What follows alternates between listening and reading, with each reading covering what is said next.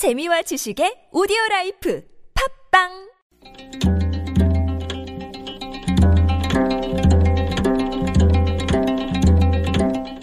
한문학자 장유승의 길에서 만난 고전 중국 남북조 시대 제나라가 거듭된 내란으로 혼란에 빠진 가운데 새로 일어난 양나라 군대가 제나라의 수도를 향해 진격해오고 있었습니다. 기세등등하게 진군하던 양나라 군대를 막아선 것은 제나라 장군 진백지가 이끄는 8천명의 군사였습니다. 대세는 이미 기울었으니 싸워도 소용이 없었지만 진백지는 물러서지 않았습니다. 양나라 장군 소광은 무고한 희생을 피하고자 진백지에게 편지를 보내 이렇게 말했습니다.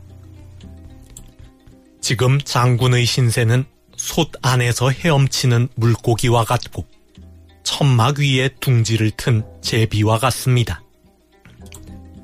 제 나라의 멸망이 머지않았으니 현명하게 처신하라는 경고였습니다. 편지를 읽은 진백지는 결국 항복을 결심했습니다. 중국 역사책 양서 진백지 열전에 나오는 이야기입니다. 솥 안에서 헤엄치는 물고기는 당장은 따뜻해서 좋겠지만 물이 팔팔 끓으면 매운탕 신세를 면할 수 없습니다.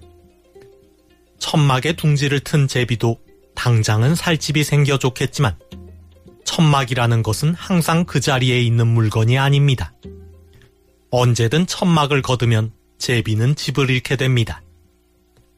솥 안에서 헤엄치는 물고기와 천막 위에 둥지를 튼 제비는 머지않아 위기가 닥칠 줄도 모르고 눈앞의 현실에 안주하는 무사한이란 태도를 비유하는 말입니다.